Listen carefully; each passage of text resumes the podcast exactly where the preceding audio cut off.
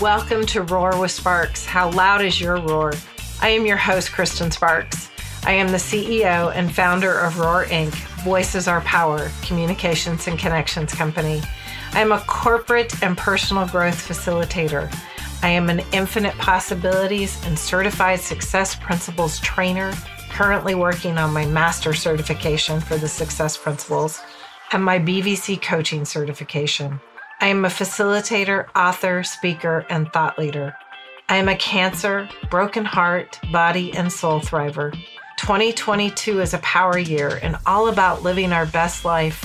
I may live with chronic pain, but I find joy in every day in the act of getting up and having a new day filled with infinite options, opportunities, and possibilities of success. Roar with Sparks, How Loud is Your Roar is all about you. Come join the conversation as we gather weekly to share wisdom, insight, and value, learning from and giving to each other and our special guest, sending our vibration higher and charging each other up, all while having fun. Can't wait to see you here. How loud is your roar? Hi, welcome to Roar with Sparks. Way, hey, we are so excited today. We have got Jo Visser from Jo Visser Coaching.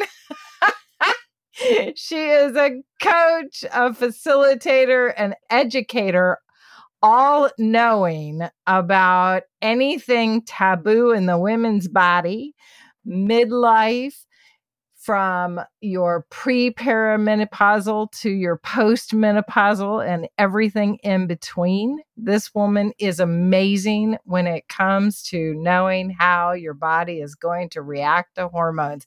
And let me tell you, she saved my bacon last week. yes, we started, Jo. I'm going to let you kind of take it from here. And then I'd love to talk about how you saved my bacon last week. Sure thing. So as I say, I mean, I, I know about how your how your body's going to react. Well, I don't necessarily know how your body's going to react, but certainly I do know about talking about this shit and this wonderful shit that's called perimenopause, menopause, and postmenopause. So for me, I love having women dialogue and talk about what's going on with them. So I like to demystify the taboos and some of the mystery and the myths. And I am becoming very, very interested in what happens hormonally. I'm delving deeper into what's the the science, if you wish, behind uh, what's going on in our bodies. I'm all about reclaiming our perimenopause and our postmenopause narrative and about having those awkward conversations, about empowering women to have those conversations, and about digging for more information and, to educating ourselves about what's happening in our bodies, what's happening in our heads, what's happening in our lives. And there's a lot going on.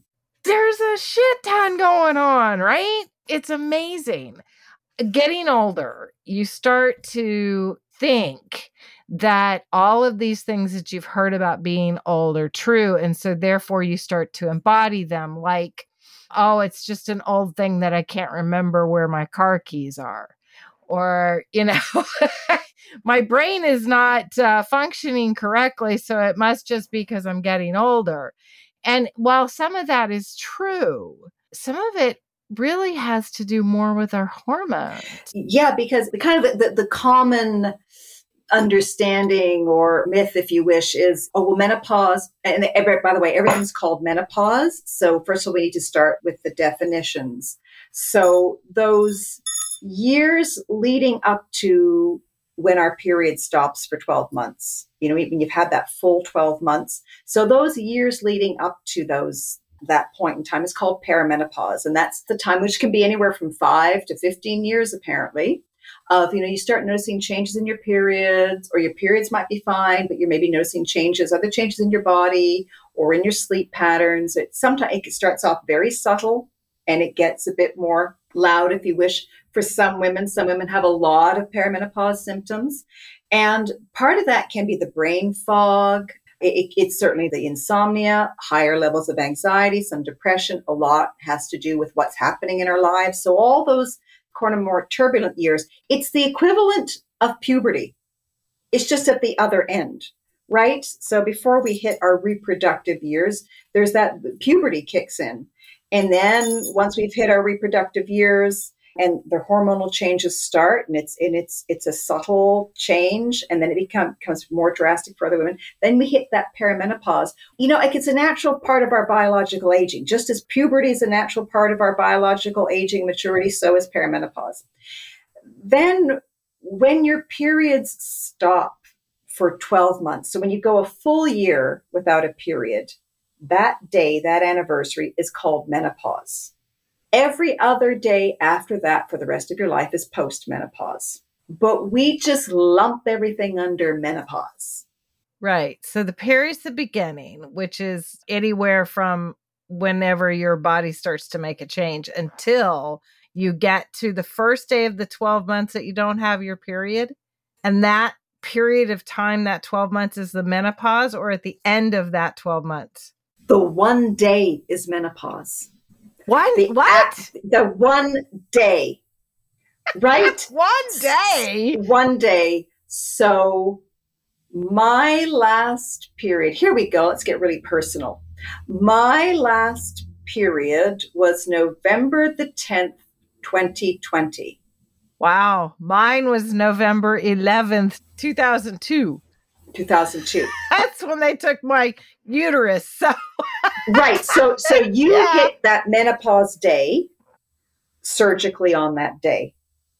Every day after that's postmenopause. So I hit my menopause on November the 10th, 2021, because I'd gone a full year. So that day, that anniversary of my last period is menopause. The years leading up to that, and as I said, for some women, it can be five years, 10 years, 15 years, you start to notice those changes.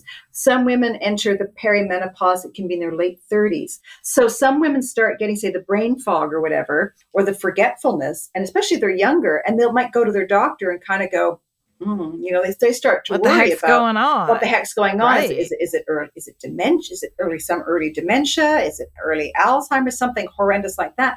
When it could be the hormonal changes which start affecting things. Which is what you and I were talking about on Friday. I was lumping it all into the chemo brain. And you're like, wait a minute, something else change? Are you doing something? Because that sounds like hormones. And I went, oh, well, I changed the amount of hormones I was taking. And the minute I went back, my brain has been so much better. Well, there you go. And it was actually when you were talking about it and you volunteered the information that you had cut back on your estrogen that you were taking. And it's when you said that, that's when I said, well, hey, it could be that. And so you went back on your regular dose and you feel better like the brain fog. I mean, well, that's just this little tiny thing that you wouldn't think of that hormones can do to your body. I mean, hormones control so much absolutely of how we feel, yes, what we think, what we do, our heart health, our brain health, our bone health, our liver health. And people just think it's about, oh, not enough estrogen, but there's so much more going on. Like in perimenopause, your estrogen levels may be fine. It's your progesterone levels that are hitting the skids. And that's why you tend to get more the insomnia.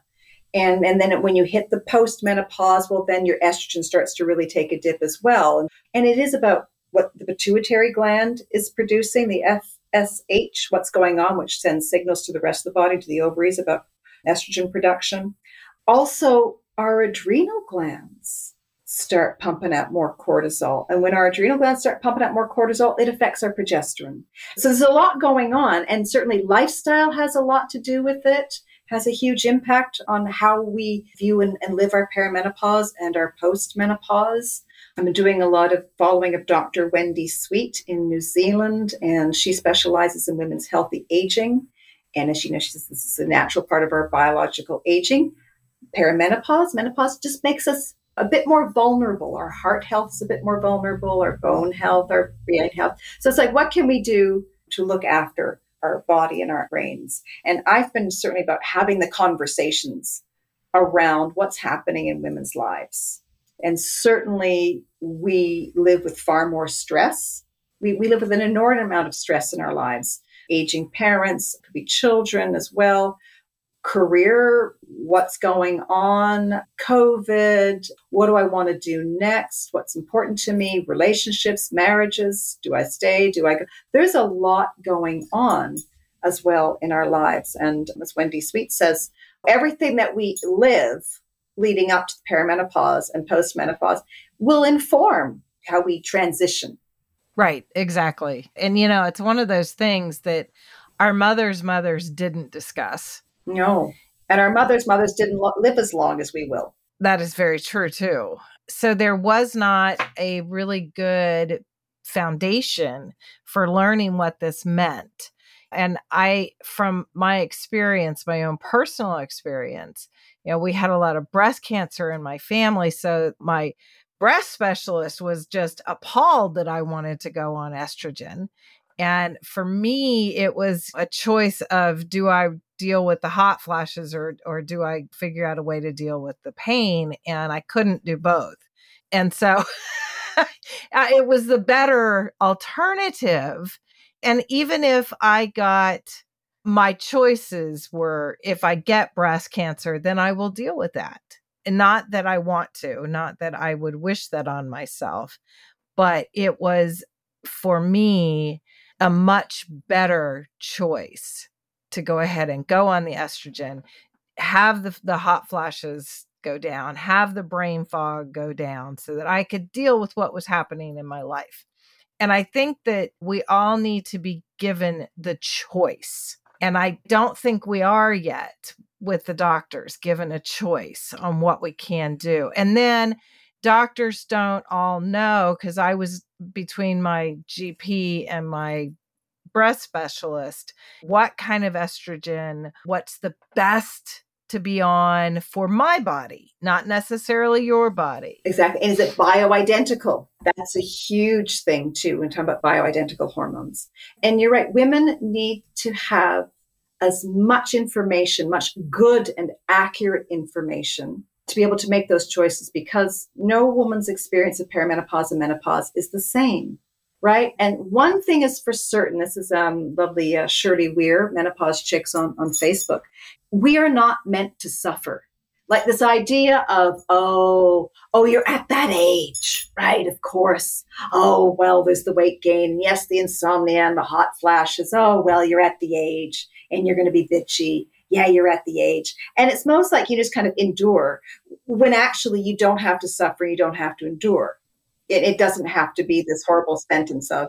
And when you get those levels correct, you're not bitchy. You're not striking out, which then leads to that whole cycle of blame, shame, and guilt because you go right back into that. You know, I never really thought about it this way, but that is amazing where there's such a correlation between how we feel how we behave, and then how we have this story that goes on in our head of who we are and what we are to the rest of the world. Exactly. And our stories around our cultural stories around perimenopause and menopause, postmenopause, culturally uh, have a huge impact. And if it's, was it uh, itchy, bitchy, and hot is dried up finished, done, all those kinds of things, if that is the cultural message that women receive in North American culture, which is obsessed with youth still, it's also a hypersexualized culture. Yet, if you're a woman of a certain age, A, you're shamed if you don't feel like having sex because you're supposed to be having sex all the time. Or if you're a woman of a certain age, of, of well, ooh, ick, you're all dried up, and what are you having sex for? You, you, know like you can't possibly. So you're damned if you do and you're damned if you don't. So so there's that whole thing. Whereas in other cultures you know depending on how it views aging depending on how it views women and aging depending on what does it mean to grow old in in certain cultures will have a huge impact on how women will live and experience their perimenopause and their postmenopause. Very very much. We tend to in north america downplay the aging. We do Botox so we don't have lines around our faces, our lips. We're pumping them up so that they look prettier. They're more, I don't know, Angelina Jolie. yeah, yeah. And we're doing all of these things to put ourselves in a position where we look like we're maybe 28 you know, we're supposed to stay at 28 or 29. I remember somebody telling me, you never go past your 29th birthday. Oh, God. What? I could hardly wait to get past my 29th birthday. Turning 30 was the best thing I did, and turning 40 was even better. I cried on my 29th birthday, just bawled on my 29th birthday, thinking that, oh my God, I was nowhere in my life. I hadn't done anything that I thought I would. My life was over. I was now going to be old. I had more fun on my 30th birthday than I'd had on a birthday previously. Exactly. 29 sucked, but 30 was good. Right. And then people would say, Well, how old are you? And I'd start telling them I was 40. I look pretty damn good, don't I? Yes. I don't know what the hell that was about. But it was really funny because I'm, I'm thinking of, of two fabulous, you know, second wave feminists. One of them was Gloria Steinem when she turned 50. And I can't remember. She, and, you know, everybody's like, oh my God, Gloria Steinem's 50. And I think it's when she appeared in the bathtub, right? It was this photo op. And, and she just said, well, actually, this is what 50 looks like. So why are you all freaked out? This is what 50 looks like. And then the other great second wave feminist, Germaine Greer, lovely old broad from from Australia. I love Germaine Greer. When she wrote her book, The Change, that was back in the early 90s, and it was about menopause. Yes. And she just said, I am so tired of magazines and women's culture saying, this is what healthy looks like. And she says, and it's all about looking 25. And she says, quite frankly, look at me. I'm healthy. This is what health looks like. It doesn't look like a 25 year old. I'm tired of being sold that garbage of this is what health looks like. I love my lines. They tell my story. They don't hold on to the bullshit, but they tell my story. I've been here. I've lived. I've done things. Whether it's being in the sun or, you know, not, it's smoking or not. Uh, that I do have, and I wish that I didn't, but I did it for 40 years, you know? It's like, it's a story. Every line is a story. My smile lines, you know, I get this indentation because I smile. and you do. Right? It's a gorgeous It's great. smile. And there's far there's more stories to tell. At this point, there are now more exciting stories to tell. Yes, exactly. You know, and I get to tell it the way that I want to tell it. Where when I was younger, I was telling it the way my parents wanted me to tell it, or my priest wanted me to tell it, or my minister. I didn't have a priest, I wasn't Catholic. But, you know, my minister wanted me to tell it, my school teacher wanted me to tell it, my friends wanted me to tell it, whatever. Now I get to tell it my way it's my story from here on out. And it does not have to be filled with grief because my hormones are out of whack. I had a fabulous conversation with one of my cousins actually this weekend. And she just says, Jo, says, I have to say, the women that I've spoken to over the years, just, and for myself, they haven't been stories of shame, maybe a bit awkward, but it was always just for me, she says, my menopause has been a liberation and she says, you know, that really is, is incredible things. You, know, you get you get to reinvent yourself. And that's what I want women to to hold on to, to know they're not alone, to know they're not crazy, to know that they're not falling apart, and to know that there are choices, that there's information, and to be advocates for each other, to be advocates for ourselves. It's very, very hard to navigate those health professional waters and that there's a lot of life left in us. And and and what do you want for yourself now? What's important? And it's about you know putting yourself first you know all those things put yourself on top of your priority list et cetera et cetera. And it is about that. And what's new and juicy now it might not be your pussy but you know it can be. But you know like what else do you want to talk about and or or be or like what else is juicy in your life Right, exactly. Our lives don't have to be surrounded with this sex thing anymore. It can be more about what we are mindfully, what we are heartfully, what we are soulfully. And that is the story that we can take forward versus the sexual exploitation of our bodies. Yes. And this, you know, whatever end of the aging spectrum we're at, there's always so much shame around women's bodies and women's sexuality. There's always so much shame around that. So you throw in, you know, perimenopause and postmenopause, and it just, ugh. so it's about changing that story. I completely understand what you're saying, and and it's not my story to tell, but my side of the story was when I was young. I used drugs and sex to keep from feeling. That was my way of coping with the pain that I was feeling. I've had experience in that and thought, well, you know, if my children were ever to do that, then I would be knowledgeable. I would understand. I would know what to do. That was not what my children chose. and so, you know, it was the, uh, yeah, right. it was the body. And I didn't have a clue what to do with that. So I had to go and get myself counseling so that I could help or not, but at least be there as, you know, an assistant and as a support. And it started from that whole idea of what our bodies are and the shame of what our bodies are and then growing forward to my age at this point where my whole mission is to change that conversation of blame, shame, and guilt.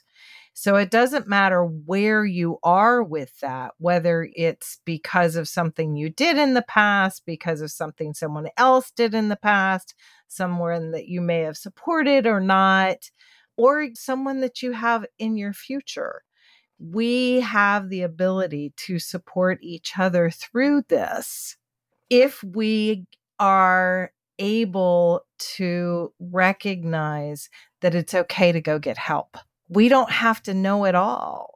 Yeah, we don't have to know it all and to and to know you're not alone. That has been the biggest revelation I think for me is the number of women who feel alone and isolated in their stories of this change, of this transition, because they didn't feel that there was access to a lot of information or a lot of support. There's not a lot of information or support coming out of your family doctor, you know, you've got your eight minutes with or your OBGYN because OBGYNs are trained in reproduction, by the way. They're not trained, it's all it's it's about reproduction and not about the other end of the story.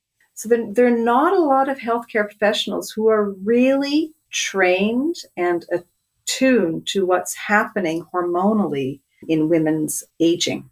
I think it was Shirley Weir who said, um, or it could have been it could have been Wendy Sweet who said, until we put women's healthy aging at the center of women's healthcare, we aren't going to get too far. That's interesting. Yes, because we keep looking at disease models. Right. How do we help that as a group of women to change that within the healthcare system? What would be something that we could do? We start having the conversations with each other. We start to educate ourselves. As I said, that you know, I've, I've, there's a couple of really good resources that I'm looking at. If anybody's out there on Facebook, there's a lovely Facebook group called Menopause Chicks that was started by Shirley Weir. It comes out of her own story of perimenopause and nightmare, and she's about sharing knowledge. I want to share as much knowledge as possible. Talking to our doctors, which takes a lot of courage because even though many of us who do feel quite knowledgeable and comfortable. When you get to the doctor's office and you've got your eight minutes and you've got your list of questions, or I've been looking at, or you have some comments, and they're just kind of like rushing you through, kind of going, Yeah, well, it's either all in your head, or well what do you expect or well no i don't do that kind of testing because i really don't know how to read those results or i'm not so it, it is about really pushing the agenda of, of having more specialization about women's healthy aging. It is about, you know, looking at lifestyle as well as hormone replacement. There was that study that was done oh God, back in 2002 by the nurses and the women's, and I'm really sorry, I don't remember the name of the study. Eh, it was some of the Women's Health Study Institute that looked at hormone replacement therapy. Ideally, they wanted to get many thousands of women to participate. They didn't get enough participants. They needed a wider spread age of participants, but they were only getting women in their 50s and 60s. And they were not using bioidentical hormones. They were using the, the older hormones that were given. And so the results started showing breast cancer in a lot of their participants. So from 2002 on, you've got like a generation of women as well of healthcare professionals who are kind of going, not going near hormone replacement therapy because it, it leads to breast cancer. Well, exactly what I got told. Exactly, because it is okay, the women in your family, et cetera, et cetera. So they opened up that study, I think back in 2017, to look at where the problems were with that study. Certainly, the group of women that they studied was not big enough. They had too narrow an age range. And it was also, it had to do with the progesterone, which was a non bioidentical progesterone they were given them. So that seemed to be the problem. And it wasn't so much with the estrogen, but as with, with the progesterone that was creating the breast cancer. There is a shift, but it's it's very slow in coming about looking at hormone replacement therapy and to, it must be bioidentical hormones. Now I'm sitting up here in Canada uh, where we have universal health care in the province of Quebec, because it's you know, universal health care is, is controlled provincially by each Minister of, of Health, Ministry of Health. Quebec Medicare will not cover bioidentical hormones because they're too costly.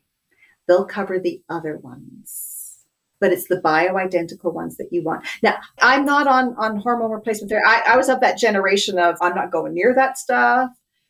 Now, because I've done more reading and, and more research, about what that research was and you know listening to more doctors et cetera who, who are knowledgeable about, about hormone replacement therapy and who specialize in hormonal research i'm far more open to that i'm no longer black and white about it right what is bioidentical hormones the bioidentical hormones from what i understand is bioidentical hormones actually mimic what our hormones do in our own bodies now all hormone replacement is chemical. You know what I mean? Like if you, when you talk about pharmaceuticals, they're all created in a lab, right? But the bioidentical hormones of, of estrogen and progesterone mimic the estrogen and progesterone in our bodies.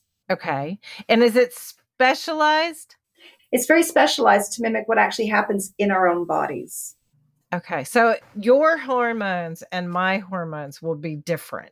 Sure, they will. Yes. Which is why it's not one size fits all. I'm actually quite curious to see what are my hormone levels are like. But you need to find somebody, and it could be a doctor of naturopathy who specializes in that and says, here, get your blood work done, and this is what I'm looking for. This, this, this, this, and this, not just what's your estrogen, your progesterone, right? There's more to look at then if they have an understanding of how to read those results, they can then say, okay, this is what your levels of progesterone are doing, this is what your estrogen is doing, this is what your FSH is doing, this is what your cortisol levels are doing. So from there, if you were to use, because you can also say, well, what am I doing with my lifestyle? What are things that I can change in my diet or what I'm doing? And then maybe look at, so then those doctors can then prescribe the right dosage of progesterone and how you take it or of estrogen. So not only the dosage, but how you're taking it. Am I taking it orally? Is it on my skin? Is it vaginally? Is it so there are different ways that you can take it. But again, it's not a one size fits all. That's why we really, really need to have healthcare professionals who really specialize in women's aging. Fatigue may not be a hormonal, well, it might not be an estrogen or, or a progesterone issue. It might be a thyroid issue. It might be what's your, what are your levels of ferritin? Like what's the iron in your body? What are your ferritin levels? So there's so much to check. As I said, it's not just the one size fits all. Oh, you don't have enough estrogen. Right. My wife went through gastric bypass and her surgeon had all these different tests run that I think were a lot of what you're talking about. Even though it had what normally would be on a blood work, they were always bitching, God, this doctor always wants so much. And I don't know what she's looking at. And I can't even read these results. So I'd be curious to know what she was looking at. And I know a lot of it had to do with the iron and the progesterone and the cortisol in her body because of her reaction to some of, you know, like the glue and the soap. And so they really wanted to see what was happening and why she was so exhausted after surgery and all of these things. Her iron levels dropped right out from underneath her. And yeah, that is really interesting. So now you've got to really look at who you talk to about what and who knows how to read it.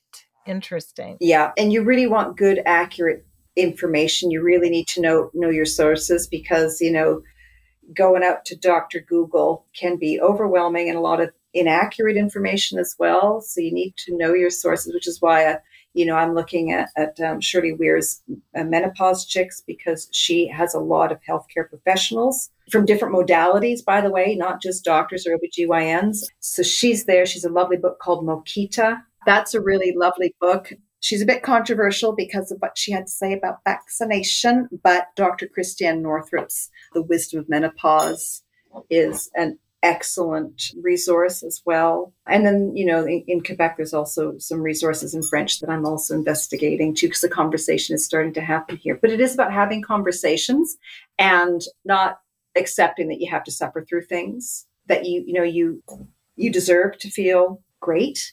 It's amazing the stories I've been hearing lately about how women's health gets ignored there was a story about a young woman who had endometriosis from a very early age. She was presenting with horrible abdominal pain from maybe the age of 11 or, or 12.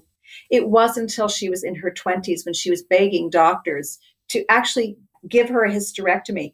Do you know that no doctor believed her? They kept doing pregnancy tests. I, am thinking, wouldn't any doctor say if, if a young woman is presenting, doesn't matter how young she is, with chronic abdominal pain, would you not just say, well, maybe you should just have an ultrasound to take a look at that? Because an ultrasound would have picked up endometriosis, but she was years, years and years and years, and nobody believed her. I had endometriosis. I had fibroids in my uterus. I had horrible, horrible pain. Went through a lot of the same things that she went through. Went through miscarriages and you know, I've got three beautiful babies. Thank goodness they're not babies anymore. They have babies of their own who aren't babies anymore, you know. But doctors don't look at that. They look at a lot of other things. And then nobody talks about what happens when you have babies and all of your female organs start moving. And then you have a hysterectomy and your whole body can just fall apart because nothing is holding it all together in there. Your uterus does so much more than just produce babies. It holds your insides together. you know? For me, after having had the hysterectomy and the bladder sling, then I had prolapse and rectocele. And prolapse is where everything literally starts to fall out of the vagina. The whole vagina starts to come, just fall apart. And rectocele is where you actually, the muscles within the vagina, where the rectum comes through underneath the vaginal wall starts to break apart. And so you literally have poop coming up into your vagina, not inside of it, but through the muscle and into you can feel it. When you put your hand inside of yourself you can feel it and i would have to push the poop out.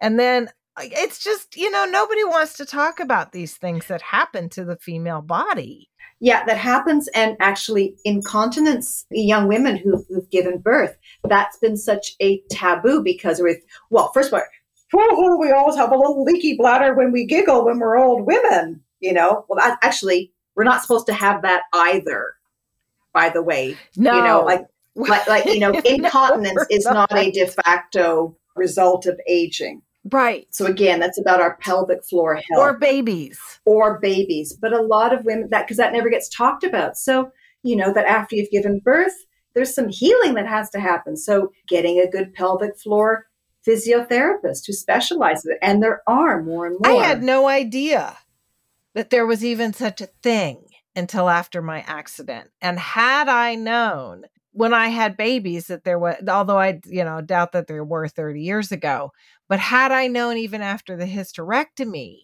that there were such a thing, I would have gone and done that because it would have built up the muscles of the vagina. And then all of these other things might not have occurred. That's right. Please, if you have babies, look in your area for a pelvic floor specialist. It is an amazing, yeah, it's a little uncomfortable. You've got somebody with their fingers up inside of your vagina, but it is so good for your pelvic floor health and for the, your health of everything else, for your bladder, for your rectum all of those inside stuff, you know, so you go through a little bit of uncomfortability for five or 10 minutes until you get used to this. But then it's this amazing journey with an amazing person who was willing to go and specialize in this incredibly helpful therapy. Yeah, they're a blessing. Yeah. The one that I had in Columbus, Ohio was amazing. She's now in Cleveland. Her name is Amanda Novzinger. She's phenomenal, phenomenal. And then down here we have, I have not met her yet, but her website's incredible. Her name is Angelique Yoder. She's a Yoder and she's like, nothing is taboo. Come on in. We'll talk about the vagina, the rectum, the whatever. And I'm like, I love her already. Yeah. I mean, it's just find one and go explore what they have the potential of doing for you because it's incredible. I mean, the only way we can make things change is by starting to have those conversations and by saying stuff out loud. By saying stuff out loud is really, really important. And having those open conversation conversations with your girlfriends, you know? So like the sisterhood. So you can actually start having those conversations and starting to make change. But a million years ago, I wanted to be a midwife. And I studied nursing to become a midwife, but then I, I, I didn't continue in nursing just because mid- midwifery wasn't legalized in the province of Quebec at the time. But I wanted to be a midwife because I always thought women got the shit end of the stick when it came to pregnancy and childbirth. And women are still getting the shit end of the stick because they're still not believed about what's going on. And and there's you know, oh well, c'est l'âge, it's your age, and so what do you expect? Like the fact that you know women who are absolutely absolutely beside themselves with fatigue and stress or whatever, for a doctor to say, I heard this again, good old CBC, doctor to say to this woman who's middle aged, saying, Well, you're a woman. What do you expect? Your life is very tiring. You've got kids, you've got aging parents, you've got. I'm sorry, that just doesn't wash. No, hello. Just because life is happening doesn't mean that there isn't something going on beyond life. Yeah, and that you just have to suffer through it. Right we as women really have this amazing ability to see inside of ourselves and to know when something is not in balance. We really do. And I think that is it has been a huge gift in our life, but it's that thing that guys don't have and I think that's why they don't believe us. you know, because that's the craziest damn thing you ever heard. What do you mean? But it's not just say male doctors. You get that too with female doctors who come out of those same schools, right? It's really important that women talk to each other. I dare say it is changing.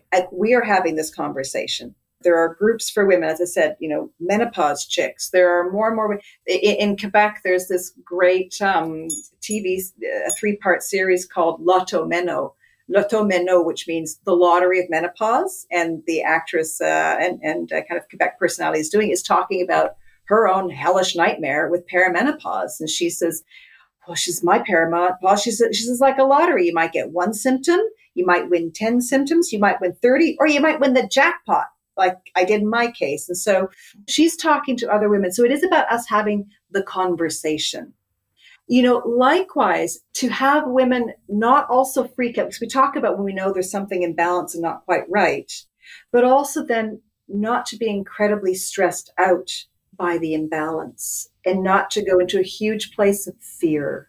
Because when our bodies we no longer recognize our bodies when they start to do things that we're not too sure about, or our mind.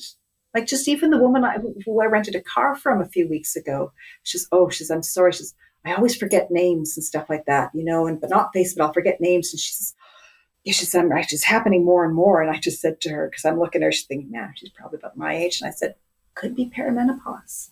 She says, really? I said, yeah. I said, your brain a bit foggy? Yeah. She said, I have a harder time concentrating. I can't remember names. And I said, oh, yeah. Or, or, or the joke, too. Like, I just thought everybody knew that one about, you know, pronouns are the first to go you know, when you hit perimenopause, it's like, right? You know, the, the, you get really frustrated, with your partner. You know, the thing, you know, that, that does, fuck, you know. Ah, ah. the thing. Yes, I do.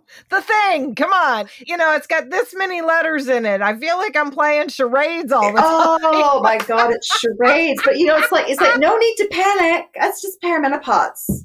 Yeah, because that is you do start to panic. I mean, for me, this started happening years ago. And so I got a DNA test done and I got the Alzheimer's test done because I was afraid that that's where I was headed. And I found I don't have the gene. Now, doesn't mean that I won't get it, but I'm less likely to get it. And that took this pressure off that was amazing. So, the more knowledge that we have about things, the less stress we have to do about them. So, having the conversation that everybody plays charades it makes you feel so much better. Oh, good. I'm not the only one. But now let's do I'm not the only it. one. Oh my God. Yes. Oh God. Thank God. You too. I'm not the only one. No, you're not the only one. And it's okay. And there are things that we can look at and there are choices we can make and there's information we can get and there's conversations we can be having. And, uh, I, you know, your story reminds me in this, in this series, Loto Meno, one of the young women that uh, Véronique Cloutier interviews went into her perimenopause very early on, probably in her mid to late 30s, and she could not function. She was uh, becoming extremely forgetful, the brain fog, depression, anxiety, but she could not function her brain. And so she was told by various doctors, well, you're looking at probably like some some dementia and or early Alzheimer's. And so her life was an absolute mess until somebody put her in touch with this one of this one of the doctors, uh, Dr. Sylvie, um, who tested her hormones and just said, "Let's take a look at what's going on hormonally," because doctors said to her, "Well, you're way too young for." For perimenopause, you're way too young. You're way, you know, your your periods are normal. You're way too young. So they completely dismissed anything that might be going on hormonally. They were telling her, well, it could be some early dementia. And so when she had her hormones tested, and this doctor then said, I'm going to prescribe these particular hormones. And this young woman said, I could not believe that a pill was going to help me. But she said, So I took the hormones that I was prescribed by this particular doctor who's research, done a lot of research in, in hormone replacement therapy for women. And she said within three weeks, her life changed. What a beautiful story. To start with the fact that we are not alone that we have each other as long as we start the conversations and continue to have them, even when they're uncomfortable. Who wants to talk about incontinence? Who wants of either yeah, end. either end. either end. Uh, either side of the end. Who wants to talk about our hot flashes and our craziness? But let's do that anyway. Let's talk about it anyway because bottom line, you are my sister and we support each other. There's no more competition. That's right. And our health is so important. We are asking our bodies to live another three to even five decades beyond the menopause anniversary date. We're expected to do a lot more mileage than our grandmothers did. With our brains. With our brains, with our bodies. So, how do we keep this vessel as fine tuned as we possibly?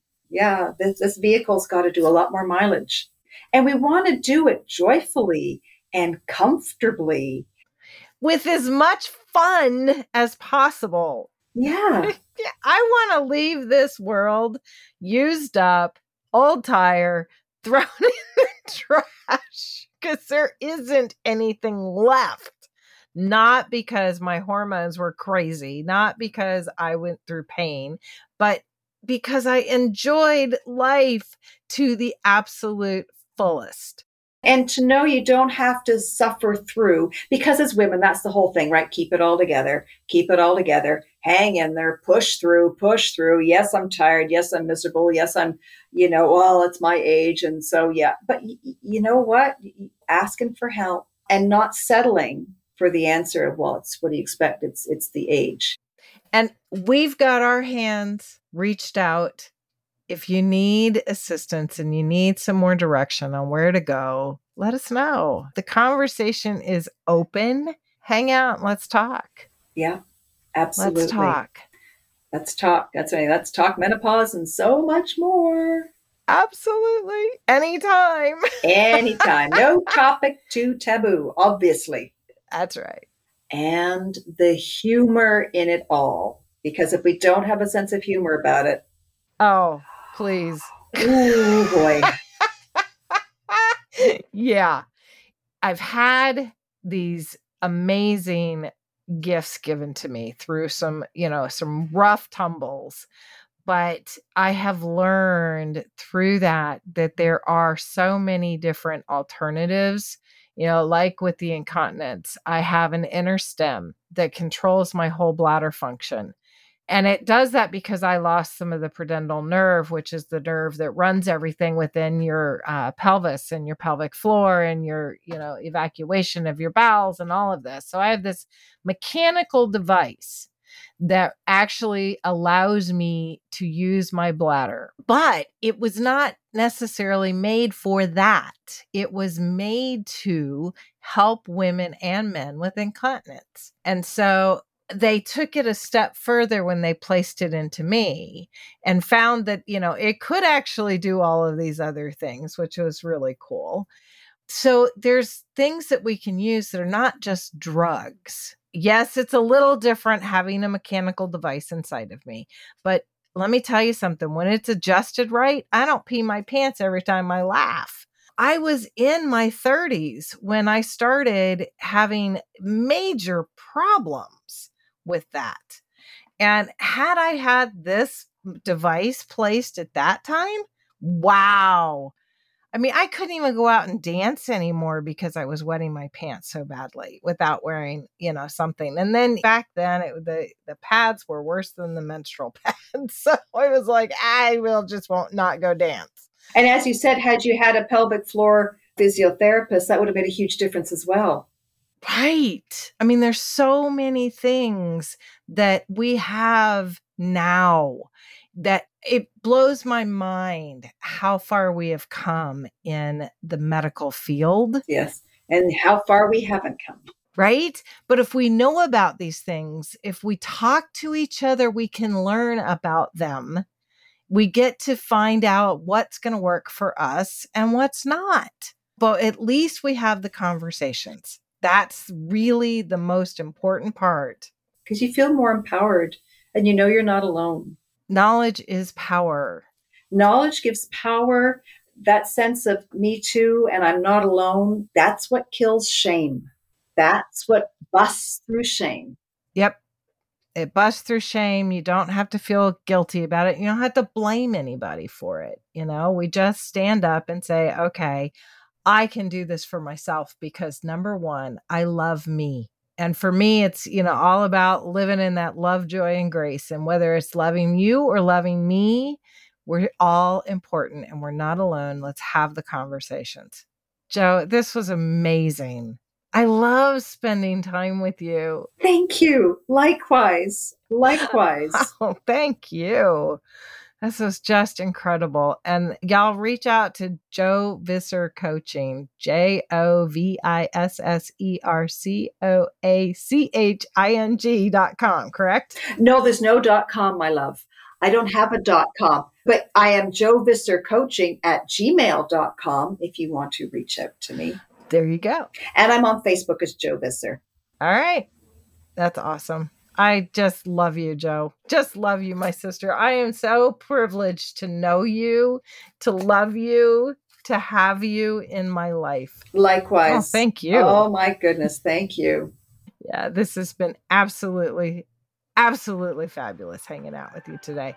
Thank you, everybody. I appreciate it. This is Roar with Sparks. How loud is your roar? And come back again. We'll see you next week. Thanks for listening to this week's episode of Roar with Sparks. If you've enjoyed what you've heard today, please share it with a friend. And of course, rate, review, subscribe on your favorite podcast player. We can be reached at www.wrarinc.com. Thank you again, and we can't wait to see you here next week. How loud is your roar?